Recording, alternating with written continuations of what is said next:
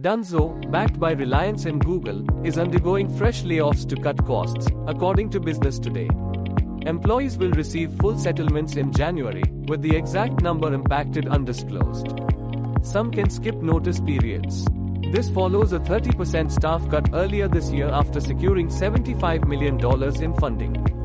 In financial year 22, the company reported 67.7 crore rupees in revenue and 531.7 crore rupees in expenses, mainly due to employee benefits and advertising.